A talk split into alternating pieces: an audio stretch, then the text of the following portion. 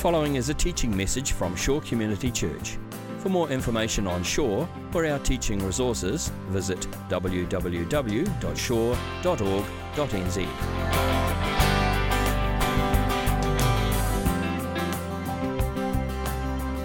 Right. Well, before we uh, get into talking a little bit more about this new journey that we're going to be going on together, I want to just uh, set, set the scene by sharing a few thoughts from Scripture uh, with you and giving some context and bringing some biblical context to what we're talking about this morning. So, we're going to look at a passage in the book of Isaiah. If you've got a Bible this morning, Isaiah 58.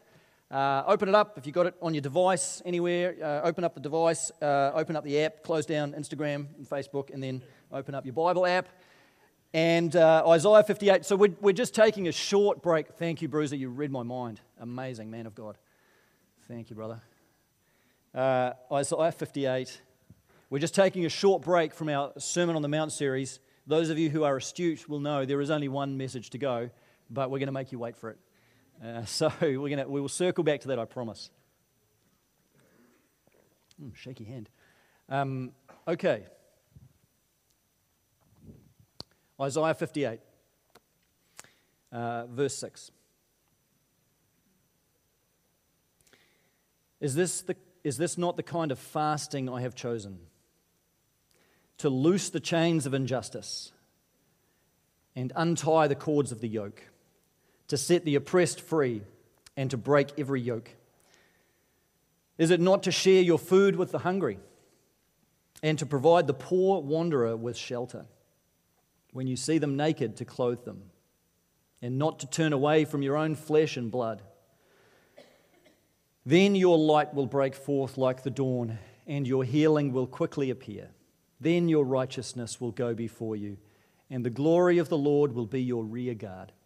Then you will call, and the Lord will answer. You will cry for help, and he will say, Here I am. If you do away with the yoke of oppression, with the pointing finger and malicious talk. And if you spend yourselves in behalf of the hungry and satisfy the needs of the oppressed, then your light will rise in the darkness and your night will become like the noonday. There's a guy named Jim Wallis who was uh, studying at a, at a Bible college in the US, and he and his friends decided to do this little experiment. They looked up every verse in the Bible that they could find which talked about poverty or the poor, serving the poor, serving the needy, serving the, the homeless, loving other people. Uh, and what they decided to do was they got a pair of scissors and they literally cut every one of those verses out of their Bible. Yeah, they, they, they, didn't do this maliciously, by the way. They did this to make a point. But they found about 2,000 verses. You don't like me poking these at you, do you? They found about 2,000 verses in the Bible that talk about loving the poor, serving the needy, helping the, dis- the destitute and those who are helpless and hopeless. And so they literally got a pair of scissors and they just cut out each one of those verses. And when they'd finished, what do you think this looked like? It was in tatters. And, and Jim Wallis had this Bible that was just like shredded. It was, he'd hold it up and it was just sort of pages hanging out, all these gaping holes, 2,000 verses missing from his Bible. And then he would go around and speak in these different places. And he would take along his tattered Bible and he'd hold it up and, and say something like, This is the Bible that most Christians read. That, this is it. And, and people would look at that tattered book and kind of get the message. He wasn't saying literally that most Christians cut those verses out of their Bible because we don't, but he was saying figuratively that's what we do. Metaphorically, that's what we do. That's the kind of Bible we end up with. A whole lot of verses that we tend to ignore and exclude and bracket out of our faith because we love the verses that talk about God's love, right? We love all the verses that talk about God's promises. We love the verses that talk about God's goodness and His faithfulness and, and, and the way in which He is present in our lives. We love that stuff. I love that stuff. I will preach that stuff all day long. That's good, foundational, biblical truth. The problem is there are literally thousands of other verses in the Bible that make us a bit uncomfortable. And there are some parts of the Bible that we just tend to gloss over. It's easy to do. You just move on to the next one. And these are verses that are just as important, just as much a part of the Word of God. Passages like this, we just don't tend to give them time. And what that means is we end up with a Bible that's full of holes, and we end up with a gospel that's full of holes, and we end up with a faith that's full of holes. And in some ways, the, the situation we end up in, is, is a little bit like the situation that Israel was in when God writes this to them and speaks this to them through the prophet Isaiah. Because the Israelites themselves at this time in history, they had a lot of problems, they had a lot of unfaithfulness, but they also had some really good spiritual practices. So they knew how to pray, they prayed a lot. They knew how to offer the right sacrifices, and they offered a whole lot of bulls and goats and animals on the altar. They knew how to bring the sacrifices and go through the motions and do the right thing. They knew how to fast, that's for sure. That's a big theme in this passage. The Israelites were fasting all the time for spiritual reasons. It seems like in this passage, you go back a few verses, it seems like they genuinely wanted to seek God. They wanted to draw near to them. But you come to this passage in Isaiah 58, and Yahweh is saying to Israel, I know that you want to draw near to me, but your faith is full of holes. I know that you want to seek me, but your faith has got this huge, huge, big hole in it because Israel, they wanted to seek the presence of God. They wanted to know God. They wanted His favor. They wanted, in a sense, to draw near to the heart of God, which is good. And God says that's a good thing. But what you read in this passage is that unmistakably, God has a heart for the poor. It just jumps off the pages of this passage and many, many others in the Bible that God has a love for the poor. And He has a desire to lift them up lift up the hungry, the thirsty, and fill them with good things. God has a heart for those who don't have a home, the poor wanderer, the one who doesn't have the shelter. God has a heart for the homeless.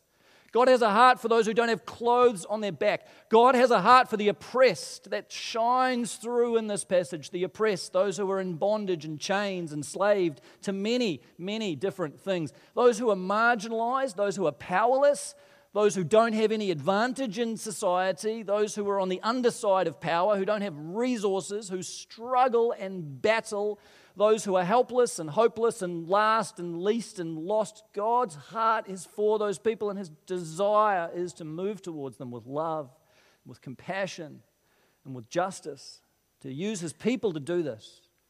And so he says to Israel, You can pray all the prayers you want to, you can offer all the sacrifices you want to. Do fasts all day long.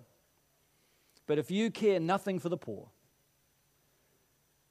then your heart is not connected to the things that break my heart. And all of these spiritual practices that you go through will be only a shadow of what they could be if your heart was truly broken for the things that break the heart of God.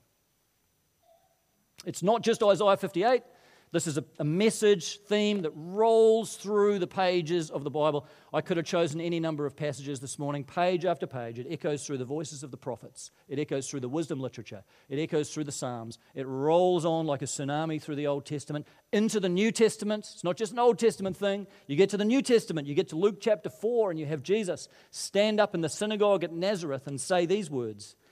The Spirit of the Lord is upon me because he has anointed me to proclaim good news to who? Anybody? The poor. Not just the poor in spirit, but the poor. He has sent me to proclaim freedom for the prisoners, recovery of sight for the blind, to set the oppressed free, and to proclaim the year of the Lord's favor. Can you hear the words of Isaiah in the background there?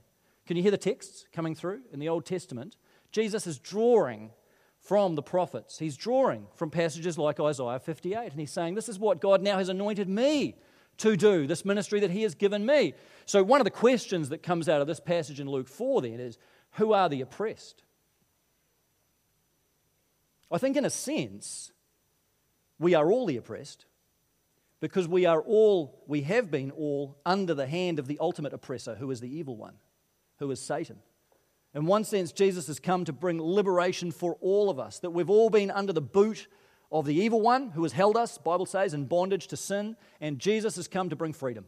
He's come to bring us into the freedom and the glory of being children of God, release us from the power of sin, bring us forgiveness, bring us redemption, bring us reconciliation with Him. That is the heart of the gospel. That is good news. That is salvation.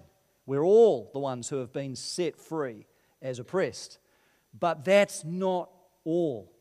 That is good news, but it's only part of the good news. Jesus came to set free the spiritually oppressed, But then in his ministry, we see him moving towards those who are literally poor and those who are literally oppressed.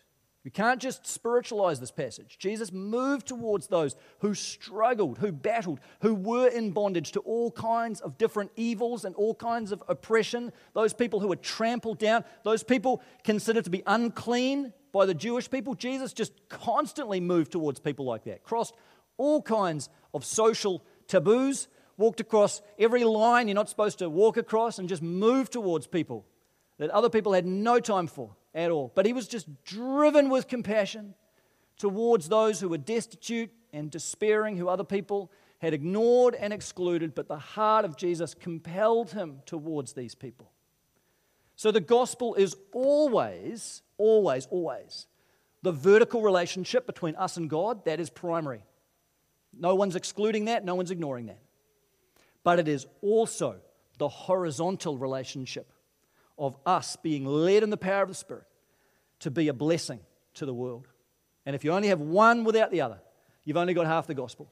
Because Jesus came not only to reconcile us with God, but to reconcile us to one another. There has to be the vertical and there has to be the horizontal. Um, let me be just controversial for a minute. I know some people, you listen to a message like this and you think, are you talking about social justice? It's one of those things. I think people kind of people kind of wonder, like, are you trying to smuggle in social justice to this church? How dare you? Are you trying to get social justice in through the back door here? Let me just speak about this because I know it's on people's minds and hearts. Social justice is a term that in the last few years, this has shifted quite quickly, has become a highly politicized term and now gets attached to various movements that may have particular political ideologies. Now, what tends to happen is Christians can look at a particular movement that may be social justice warriors and say, Well, I don't like their politics, so I'm not into social justice. We can look at a particular movement or organization and say, Well, I don't like their political ideology, so if that's social justice, it's not for me. Thank you very much. And we end up throwing the baby out with the bathwater when we do that. Let me just say this as clearly and honestly and transparently with you as I can, my brothers and sisters. This is not about politics. It's not about whether you are left leaning or right leaning or right in the middle. It's not about who you're going to vote for in October. It's not about whether you consider yourself a conservative or a progressive or a liberal or anywhere in between. This is about the Bible. It's really what it's about. This is about following Jesus. It's about loving Jesus. And it's about listening for the voice of God in Scripture. That's what we're doing. And unmistakably, the voice of God is calling us towards the poor and the oppressed because that's so close to God's heart. It's never anything less than personal salvation, but it is so much more than that. That's why I prefer the term biblical justice. People disagree on this, that's fine, but I prefer biblical justice because of a lot of the baggage social justice now has. God is clearly on the side of justice. I mean, Isaiah, he says, I love justice. God loves justice. And that simply means restoring what is wrong and making things right again, restoring things to a state of rightness. God does it in our lives when we become Christians, and then He calls us to be His agents, His conduits of justice in the world, to bring about restoration and renewal, to be part of restoring what is broken, putting broken and fractured pieces back together homes, lives, marriages, communities, families. That's justice. This is good and this is biblical. So I just want you to understand this is not attached to any particular political ideology. This is just about loving Jesus and being biblical Christians. So, with that out the way, how do we do it? How do we live out justice? How do we live out Isaiah 58? Because this is just as much a calling to us today as it was to Israel in the Old Testament. There's a million ways, you know this. There's a million ways that you can do this. You can look around you. I mean, like we sung the words of that song Lead me in your love to those around me. Who are those around you who are poor? Who are those who are struggling, who are battling, who are excluded, who are unseen? So much of this is awareness, just becoming aware of who the others might be that we are we may literally be walking straight past. We can all do this. You don't need to wait for me donovan the elders anyone to tell you to do this. This is just about following jesus. But there are also things we can do as a church community. There are times we can pull our resources. There are times we can step into something together. There are times we can say we're going to focus ourselves in one place, one people, one community, for the sake of making a difference in that part of the world. That's what we're talking about this morning. And so, as we go on this little journey, and as we hear this morning about mums and bubs and the work of Tearfund in Indonesia and, and this, this calling that we have, this invitation we have as a church, I want you in your own minds, as you're listening to this, to ground this biblically. I want you to be thinking back and making these connections back to Isaiah 58 and thinking, this is what it means. This is what it looks like in our day to loose the chains of injustice. This is what it looks like in our day to untie the cords of the yoke. This is what it looks like in our day to set the oppressed free and share our food with the hungry. It'll look different in every age, it'll look different in every community. This is one way that this can be outworked. Isaiah 58, Luke 4, in our day and in our time and among our community. So make those connections and be thinking back to Scripture as we go on this little journey together this morning, okay? I'm going to pray and then I'm going to hand over to Donovan then to lead us through. Let's pray. Jesus, we hear your word this morning, and it's a challenging word. Lord, I'm challenged. But I thank you, God, that this is all an outworking of your grace in our lives. God, I thank you that this is not something that we do out of some sense of legalism, some sense of obligation, or some way of trying to earn anything with you. God, we, we stand as your beloved people. We stand as your forgiven people. But we now hear the call of your scriptures and the nudge of your spirit to go in your love and your grace and move with justice and compassion to those around us. So, God, give us open hearts as we hear. Give us willing minds and receptive spirits to allow the seeds that are planted this morning to go in deeply. And we pray that this would bear good fruit for you and for your kingdom. In Jesus' name, amen. Amen. Amen. Amen. I'm going to invite Kelly up here. Kelly, come on up, and I'll hand this to you. Uh, Thanks. As, yes, as Ruben said, this is the culmination. Today is the culmination. Excuse me. Today is the culmination of something that has been in the thoughts and prayers of our elders, of our missions team, of Jeff and Mickey and Sophie and Chelsea, uh, people who have been thinking about this, praying about this for a while now. And today we begin this partnership. Kelly and I have met several times through Zoom, even we when have. I was back in the United States. Indeed. Right? Yes. Today is our first time being face to face in the is. actual room, and it is a it is a really good thing. So I've been so excited to be here.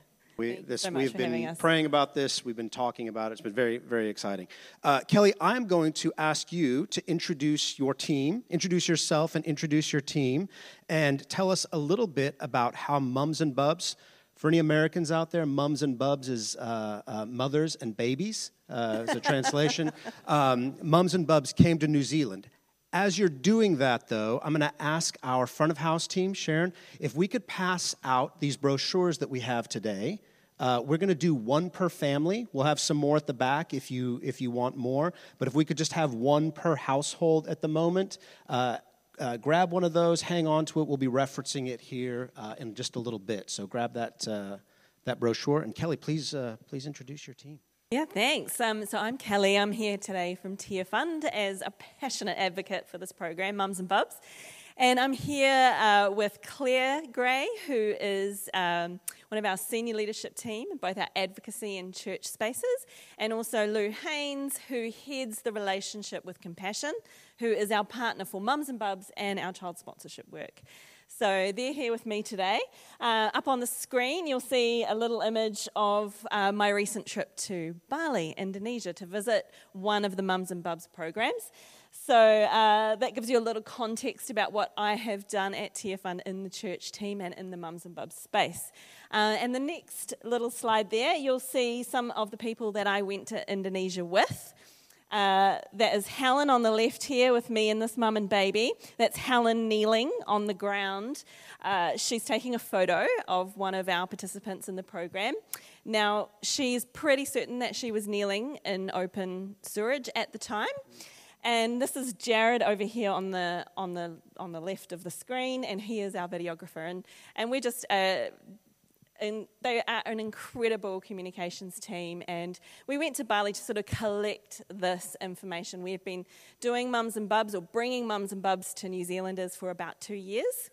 And so this trip was the first after COVID. We were the first uh, organisation to go back out into the field and collect these stories. And if you flick to the next slide, you'll see the photo that Helen actually took when she was down on the ground there. So you can see what the context is. Not a very glamorous job being a humanitarian photographer, but incredible, beautiful results. And well, what prompted the program? Yeah. So I'll probably I'll start a little. I'll go way back. So 75% of childhood deaths occur in the first year of life. 99% of maternal deaths occur in low-income countries. Traditionally, our partner Compassion, who implements the Mums and Bubs program, they, uh, they also run our child sponsorship program. Has everybody heard of, of Tearfund child sponsorship through Compassion before? Great. That traditionally started about kindy age, uh, and obviously a huge gap. That is a very obvious and clear need. And at Tearfund, we talk about working with the most vulnerable people living in extreme poverty. And when you think of babies born, mums giving birth in extreme poverty, to me, that is the most vulnerable people and one of the most vulnerable times you have. And so that is how the program was born. Compassion have been implementing this in 25 countries around the world for a long time, but we have brought this to the heart and awareness of New Zealanders over just the past two years. So we're now going into our second year. That's all. And for, for those of you that don't know, Tearfund, or Compassion, as it's known in other parts of the world, is this kind of holistic, it's a very large ministry that does um, uh, both spiritual and uh, physical care for communities, not just individuals, but communities. That's and right. so when we're talking about mums and bubs, it really ties into a much larger approach, but focusing on this critical stage. What, what were those statistics again?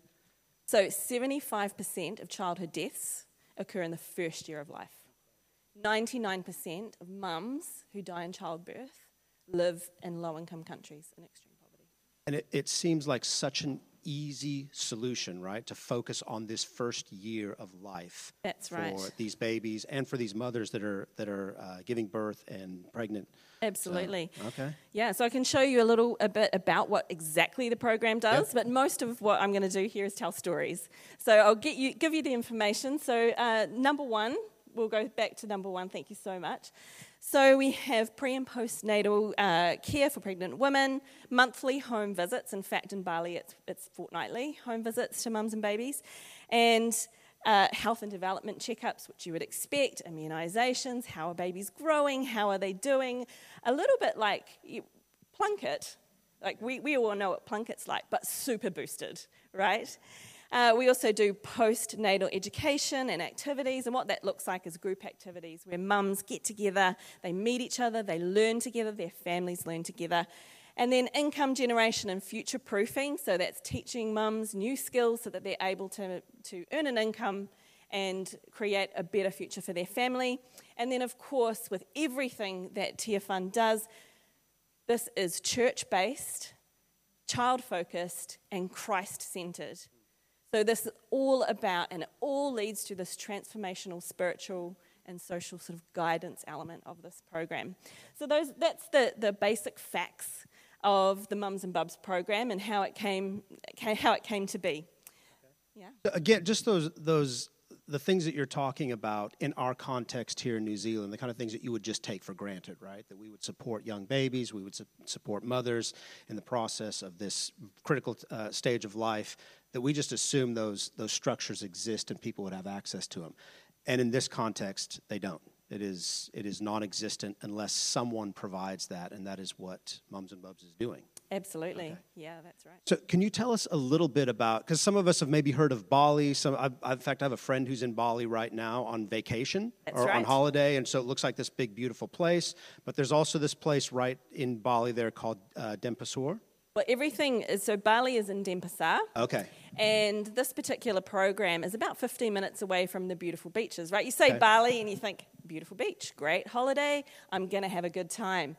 But about 15 minutes' drive inland from the pictures you might see of Bali is the community where one of our Mums and Bubs programs is operating, and that's what we're talking a little bit about today. So I thought I'd show you some pictures, talk you through what, what's happening in those. So this is one of our mums and babies up there on this high level boarding house. So there are two communities that this program works in. One is in the urban slum area, which really is made up of a lot of boarding houses. You've got double level boarding houses, single level, and they where families share one room and then one bathroom and uh, kitchen facility. So we can flick through a few of those photos. You can see it's a bit treacherous getting up to the top there. Our program delivers clean water because there's no one running water in this community at all. So this is a program staff member delivering water up the top there. And on the right hand side, you can see a little bit of the room there. Um, it's just one room, everything happens in that room.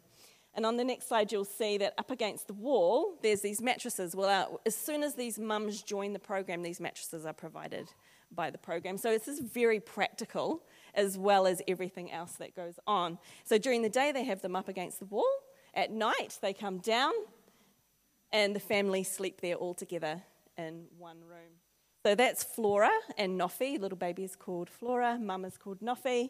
And yeah, she has an incredibly tragic story, which I won't go into today.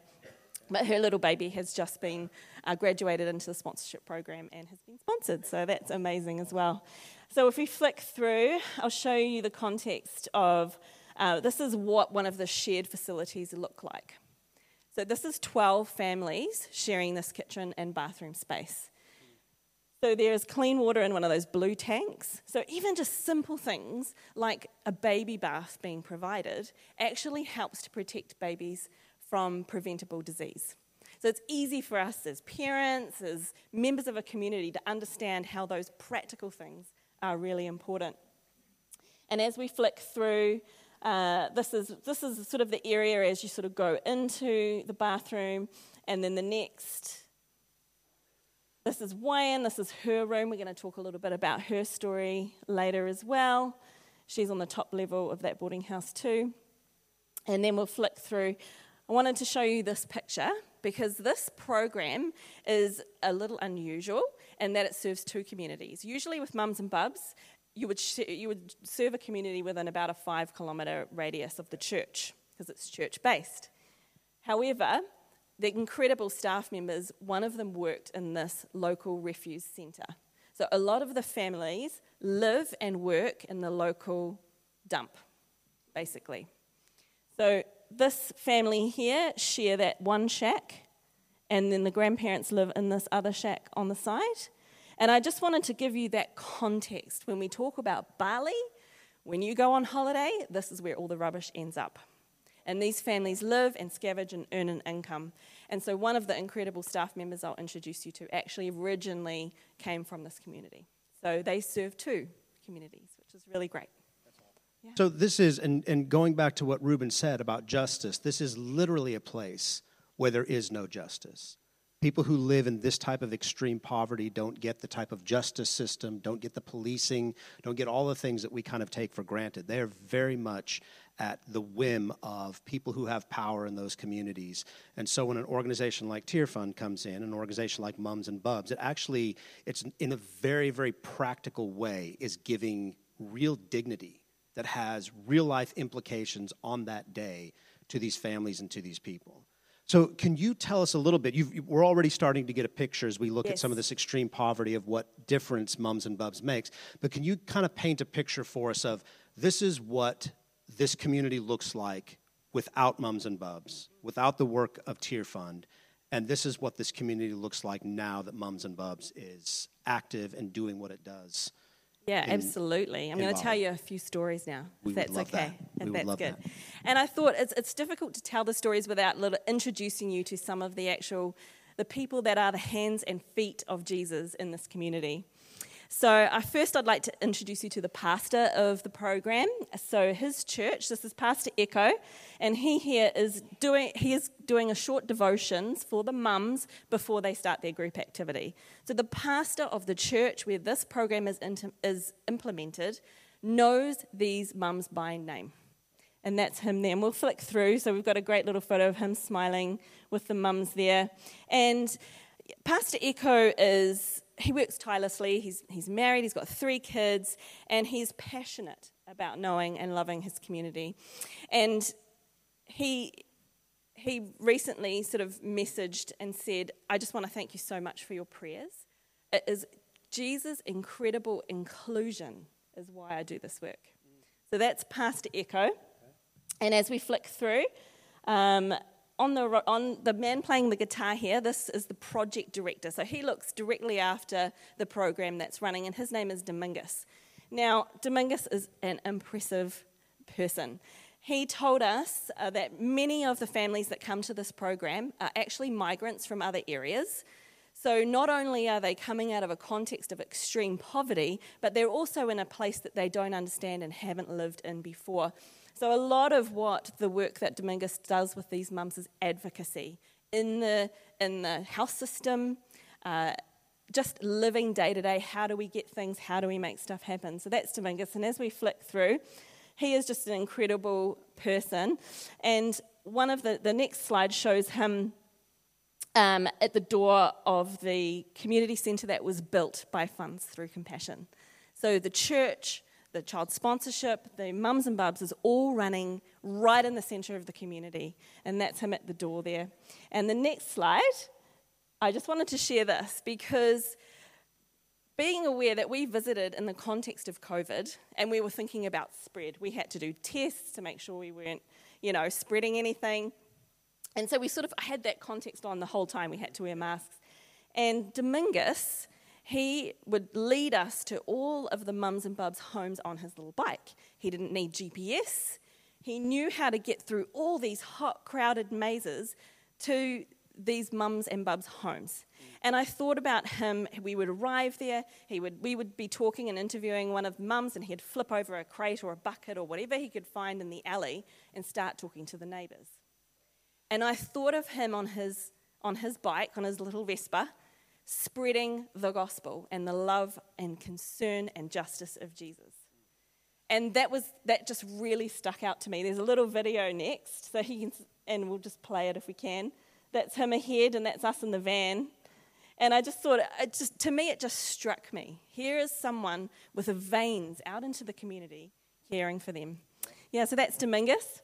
Uh, and he is looking after this program. In the next slide, you'll see our child specialist, Ernie. Can we ask quick? Are they are uh, Pastor Eko and Domingus and Ernie? Are they from Indonesia? Yes, they're all okay. from Indonesia. Domingus is in fact from Bali. Okay. Um, but Pastor Eko is from Java. Okay. Yes. Cool. So this is Renee, she, she leads the child specialist program. So she's looking after all of the birth attendants and the lactation consultants and the child specialists who are going into homes. And she is just an amazing woman. We saw her in action, and she's like that combo of like really professional health and well-being, you know, nurse or plunket nurse, and then like favorite auntie. So all the kids would run to her and, and give her a hug, and she knew everyone. And she was quite firm sometimes as well. She'd be like, Why is this baby lying on that? you know, why is this over here for this baby? So she's, she's just that incredible, warm, but professional mix of person. So that's Ernie. And then in terms of the before and after, yeah. I really wanted to share this mum's story. So this is Marlon. And Marlon, when I was at the group activity, she waited for me to talk. She waited in the heat for about half an hour because a lot of mums were lining up to speak to me. And she, I asked her, you know, when did you start coming to the program? And she started coming to the program when Tearfund began funding that program. So before, she said, before I came to this program, I didn't know how to take care of a baby and I didn't think it mattered. Now, not only do I know how to care for my baby properly, but now I know Jesus. My whole family knows Jesus, and my life has been transformed. So when we talk about before and after, we're talking about not only surviving, we're talking about thriving. Even just the basic things like what to feed her baby. Now she knows her baby is just adorable, as you can see, the child specialist helping her in this picture. And in the next photo, you can see that mother's gaze where she holds her baby. And you think before the program, she didn't know how to care for a baby and didn't think it mattered. So that's awesome. And I've got one more story. Is that okay? Please, yes, yeah? please do. Yeah, yeah. is that all right, everybody? Great. So the next mum I'm going to tell you a little bit about is Wayan. And uh, Wayan was eight years old when her mother passed away, and she was from the island of Sumba as well. So at eight years old, she had to leave school so that she could work to, with her father to try and create an income for her family. After about four years, that stopped being enough. And at 12 years old, she was sent to Bali to earn money and send back to her family. So she has three children. She has two older daughters and this little guy, Giovanni. So you can just flick through these beautiful photos as we tell the story. So Giovanni was born with a disability, as no fingers on one hand. And in the context of their culture, that can be a really difficult thing to manage. But the birth attendants stayed with her, advocated with her in, this, in, the, in the house system, and taught her to breastfeed, which she had never been able to do before. And it was just amazing to see that connection between her and her baby and how beautifully they played and he was a hungry baby. He, as we were interviewing, I have to set this scene because we were interviewing her, and there were chickens, and there were bikes starting up, and it is hot. I mean, it is like so hot, and so much noise. And little Giovanni was hungry all the time. So every five minutes, we took a we took a feeding break. Okay. Yeah, and she said to me, "It's been the most beautiful gift, and to be able to give and comfort my son." And that is just a practical thing that has, you know you have seen through the program that she's been able to achieve and it's basic with no clean running water in a community breastfeeding can be life-saving right yeah. but for her it was more about the connection that she gave she said my whole life i have been working to help other people I prayed and I prayed that God would help me. The next day, I was invited to Eko's Church. I was given a food hamper I didn't know how I was going to feed my kids the next day. I was given a food hamper and I went home to my daughters and I said, See, when you pray, God provides. And that is just an incredible. I'm sorry, if I get a bit sooky, okay. I apologize okay. ahead of time. So that's a couple of stories about mums in the program. Um, yeah, look at this beautiful photo of her playing and him giggling away. And you know that he has the best chance to survive. And as we flick through to the next uh, slide, this little bubby, her name is Patricia. And Ruben and the team here, Donovan, they really wanted me to highlight the fact that after one year in the program, we don't just abandon these families. We look after these families through the child sponsorship program once they graduate. So, at about 18 months old, they'll go into home based child sponsorship care and then carry on through the program until they are they get a job or they're 22. So it's an incredibly, it's a lifelong commitment to these families. And in fact, Patricia just graduated, and we have her picture out the back if anybody wants to have a look at that afterwards. Um, it is one of the things that I love about this that this is truly a holistic ministry where and and for us as a church it is an opportunity for partnership that goes well beyond one year goes well beyond five years. This is a lifetime commitment to a community that we can really make a difference in. And, and i love what you said about the the poverty of not having hope or not having a reason to care about these things when it's not it's not that people don't care. It's that when you have this level of poverty it's just deadly. There's no when you don't see any hope of why I should invest in my child or why I should invest in my community, because it all ends the same.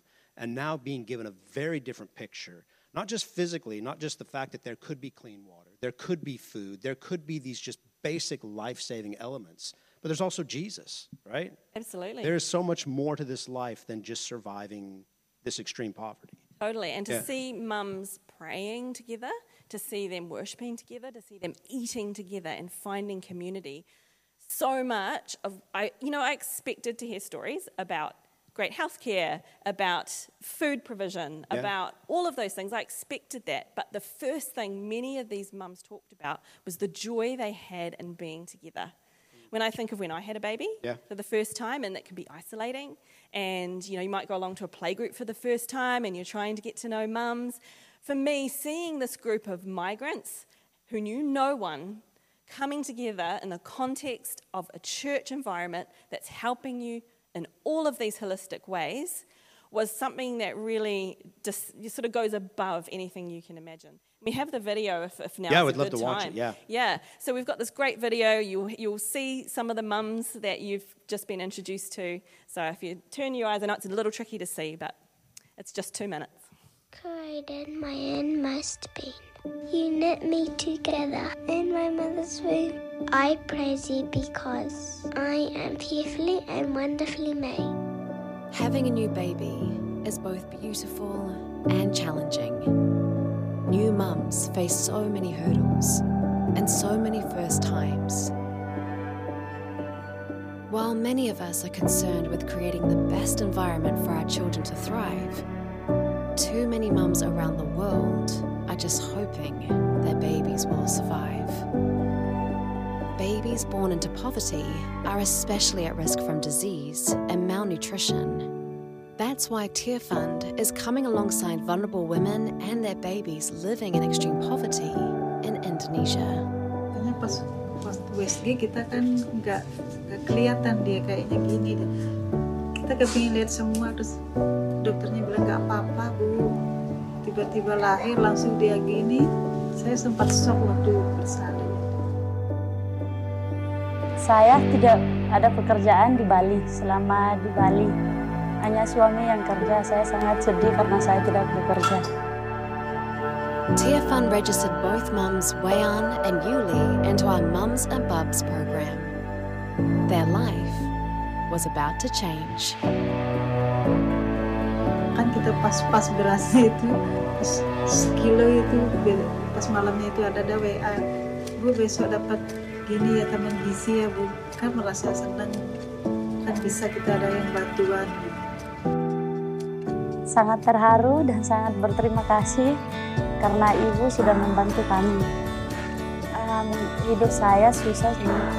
Misalnya sehari-hari tidak punya beras mempunyai uang untuk pakai beli sayur, beli air.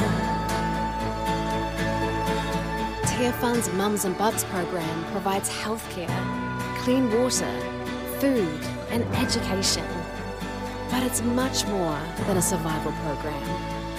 It's transformational in setting mums and their babies up for a promising future. We all want the same for our children to feel loved to be healthy and happy, to have hope for the future. The only difference is in what we can give them.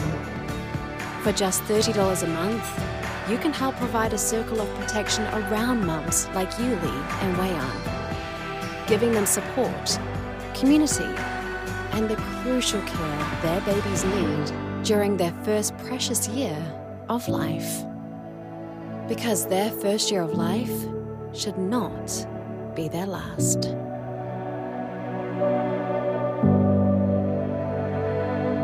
Feel like we could have just shown pictures of these babies and said, hey, we get a chance to help these babies, and we could have just ended this a lot earlier. Yeah. But um, it does go so much more than that. Uh, I want to talk a little bit about what partnership looks like. Sure. But, but I, this is, and we can talk about the details and the numbers and things like that. Uh, we use a lot of hyperbole sometimes when we're talking about programs like this, but this is quite literally an opportunity for us to save lives.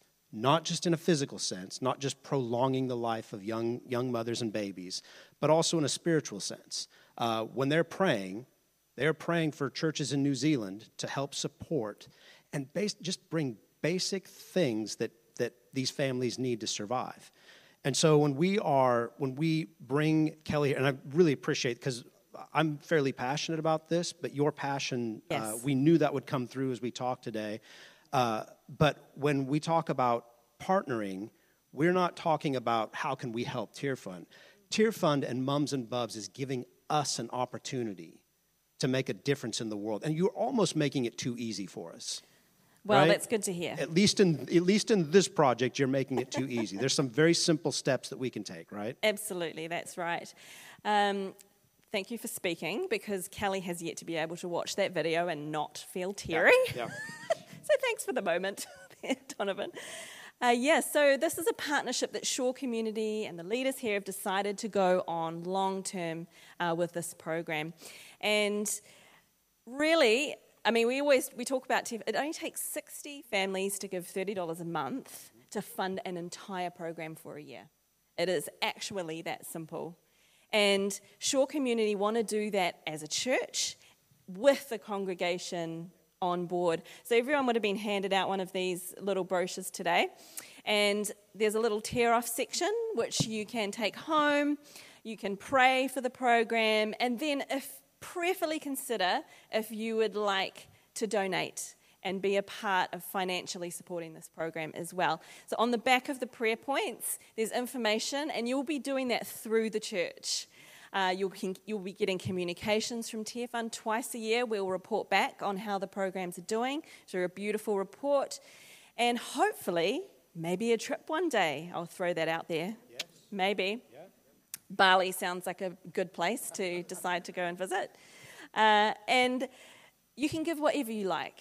$30 a month is just an, something we use to, to make it sound streamlined. But whatever you can give, you can be involved in supporting this program.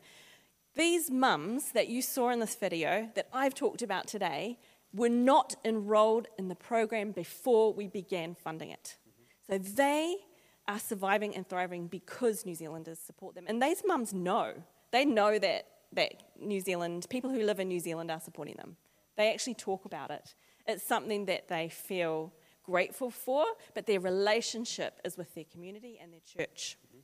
So it is just a beautifully, it's so much beautiful synergy with the program. So you can be involved, you can take this home, you can talk to your leaders, you can talk to Claire, Lou, or I afterwards. Um, and, you know, I, I was thinking a little bit about the fact that, you know, while we can, we, the difference isn't just in the practical, right? The difference is in the spiritual transformation as well. And what happens after that, we know at Tearfund, is that people often go on to become advocates and specialists in their community. I met at least five project staff working in this program who were once a sponsored child. So this is self sustaining in terms of community leadership into the future. Not just this first year, but how critical is that first year Incredible. Um, and what we want to emphasize when we talk about partnership, we are, this isn't just a one off Sunday where we say, hey, there's this Tearfund, Mum and Bubs thing, support it, and then we might bring it up again next year. If you don't hear us talking about this on a regular basis, you should be asking us as uh, the staff, be asking the elders, be asking the missions team, hey, what's going on with mums and bubs in Bali? What's what, you know what what are some updates? How are we uh, engaging even more? And one of the ways that we're doing that is giving you an opportunity to give to this, but we've also included Tearfund in our annual budget as well. They are a full mission partner with Shore Community Church. And so we'll be giving to them through our budget, but we also want the opportunity for you to give uh, individually, to make individual commitments. And so we have, if you look at the second page, it's actually the third page in this brochure, the one that tears out. Uh, it gives you a number here, the Shore Community uh, Church Trust Missions Fund, that you can give however much you want. If you are a student and you've only got $50 uh, that you can spare right now, but you can do that sacrificially, you can give that above and beyond. You can skip a couple meals or skip a coffee or two, and you can give to. Uh, I, I, saw people kind of wince a little bit when I said skip the coffee. Um, we can do it. We can do it. But if you want to give to, uh, to the Mums and Bubs program above and beyond what the church is doing, you can do that through that number.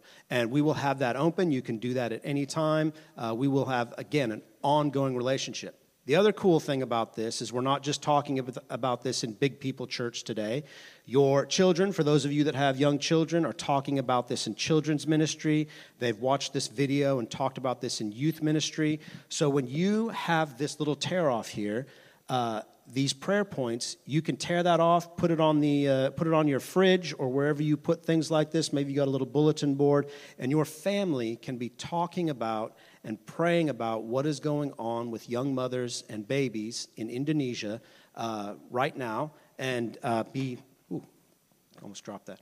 Uh, be praying about that as a family about what what involvement looks like. And now you have real names, real faces of families that are being influenced by that program. And so, uh, if you want, there are more of these in the back, and I'm going to encourage all of you with our new partners to stop by at the end of service and say hi to Kelly and to Claire and to Lou. And Jared is here as well. We didn't get to introduce Jared, but we're glad that you're here too, man. I'm right now going to call them up on stage. And uh, if any of our missions team are here, or anyone that wants to help pray for our new partnership with the Mums and Bubs team from Tearfund, I would invite you all up, and we are going to pray for them right now, the important work that they're doing, and the partnership that they are allowing us to be involved in. So please come on up. Yeah, uh, Claire, Lou, Jared, come on up too. Man, we'd love to, love to have you up here.